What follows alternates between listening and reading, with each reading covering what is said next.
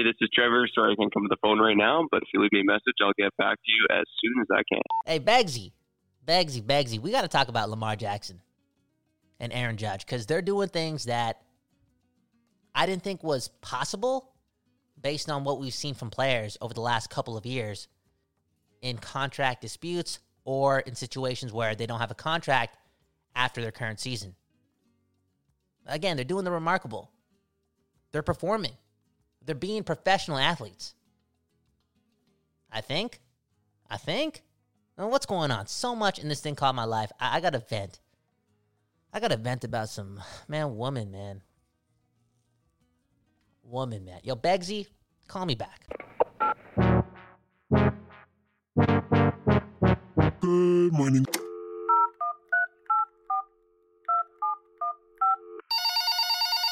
Begsy, Begsy, Begsy, thanks so much for calling your boy Kyle back.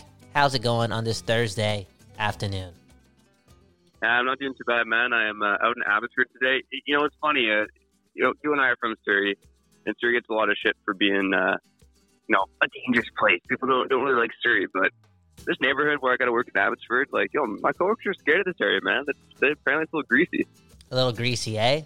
I can't speak for Abbotsford because I don't really do a lot of things out in Abbotsford, but I can I can speak for Surrey, and I, am sick and tired of that rhetoric, yo. Like the place is just grimy and scary and all that jazz. Like, dude, you're from East Vancouver and you're saying that, you know?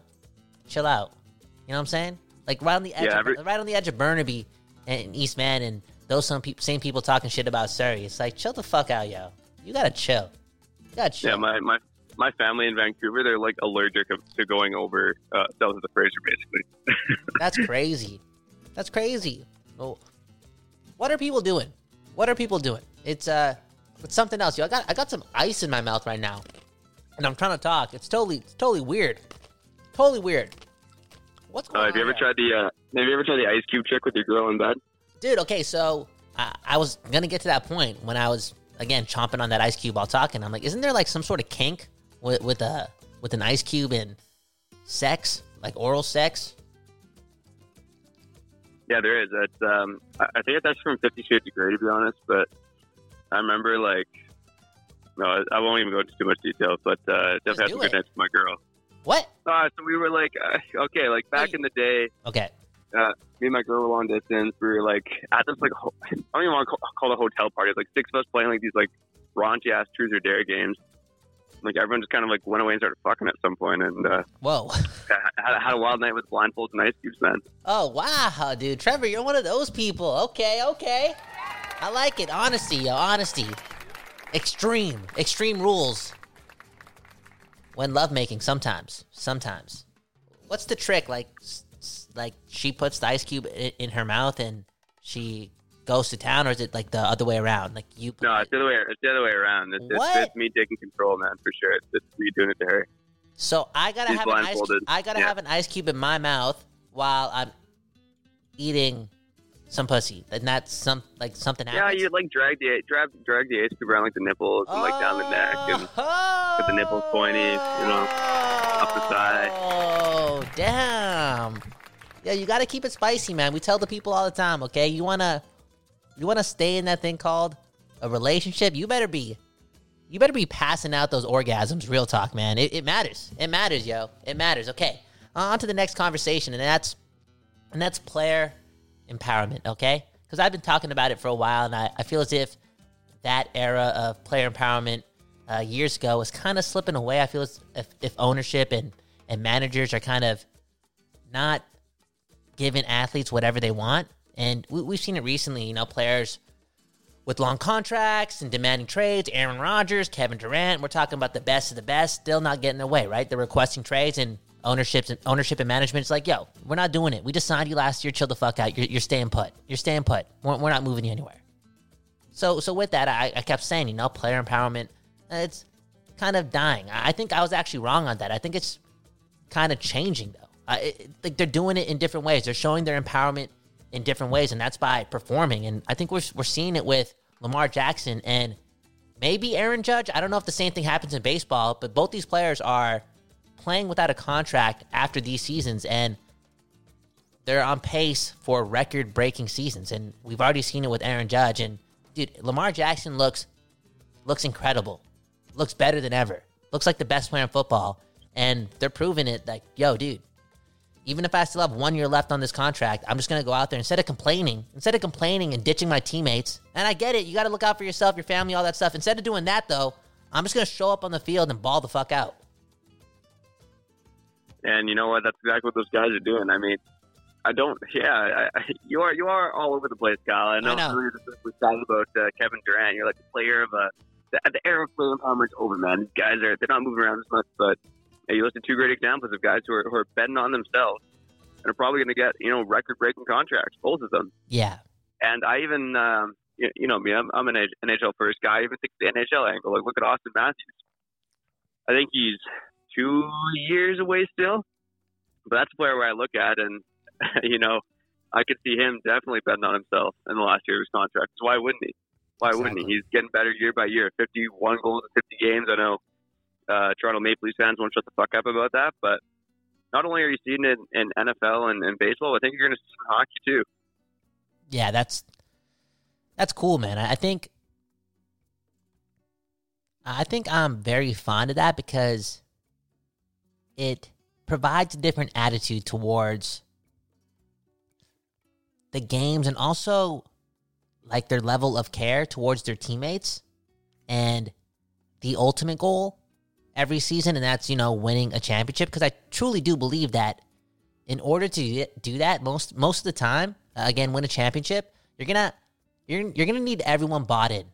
Everyone bought in. You're gonna have to have everyone somewhat sort of kind of not really believe in one another and i think you don't get that when your best player is threatening to hold out or you know disgruntled the whole season because he doesn't have a contract and blah blah blah and that just creates some rift and it's just not a good thing to add into the formula that is needed to again win a championship. And i, I again i do get it. People got to think out think out for themselves right? They got to get their buck. They got to get what they deserve. But sometimes it does come at the cost of what's best for the team. And for like the last four or five years i feel as if we were kind of getting used to that and i was i was scared of that. I was scared of that of all this individual control over something that's so important and vital to again the success of a team. Yeah, and I think what you're saying works uh, is more prudent in the salary cap world, uh, specifically the NHL because it's a hard cap. Baseball not as much because the teams can pretty much spend whatever the fuck they want. So I don't think the Yankees are going to go broke if they have to make Aaron Judge the highest paid player in you know Major League history. Uh, same with the NFL with a very much like a soft cap with bonus laden structure.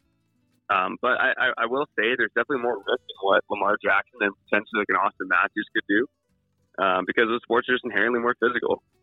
Um, Oh, for sure. injuries, injuries can always obviously happen in any sport, but you think about the way Lamar Jackson plays, and you know, knock on wood, he's been relatively healthy throughout his career so far. But that's a guy with the kind of reckless abandon he plays with in terms of the way he runs the ball. Um, yeah, you, you, he is taking a gamble for sure, but yeah, right now it is paying off for games of the season. Bro, what Lamar Jackson is doing this season is fucking remarkable. I never thought I would see it ever.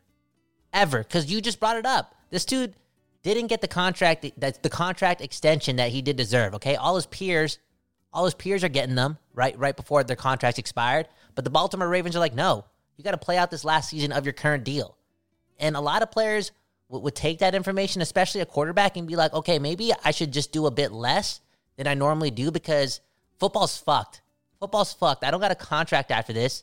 Maybe I should just throw the ball. I'm pretty good at that. Maybe I can stay in the pocket and just throw the ball. But this dude is like, fuck that. I'm gonna play like myself. Actually, play like a new version of myself because that's how fucking new he's. Like, how is Lamar Jackson still feeling new? It's because he's just balling out of control. He's better than ever. And to see him, you know, putting his body on the line, picking up those running yards, and not having a contract at the end of the season, it's like, yo, this guy is the fucking man, the fucking man right now in the NFL. And definitely, definitely, without a doubt, you know, he has the talent, and that's why you respect him if you're a Raven player or a Raven fan. Dude, that respect has gone to a whole other fucking level. And I know it's only been three games, but bro, bro, you, you nailed it on, on the head. Like, I, I, ne- I never thought I would see that again. I, I genuinely thought there was a 10% chance that Lamar Jackson was going to take that info that he wasn't going to get a contract extension, and he was just gonna, he was just going to turn himself into a pocket passer for this season because again, you gotta you gotta protect your family. Yeah, yeah. Lamar Jackson is just a different beast, though, right? Like you're playing this year with no agent, uh, betting on himself, even though he plays such a crazy, reckless game. It's uh, I'm curious to see how he keeps up, right? I mean, it's one to like an MVP through three games, nothing to do through the full season. And of course, he's done it before, so exactly, bro. Can't totally doubt him. But uh, yeah, like you said, I, I didn't see this coming either.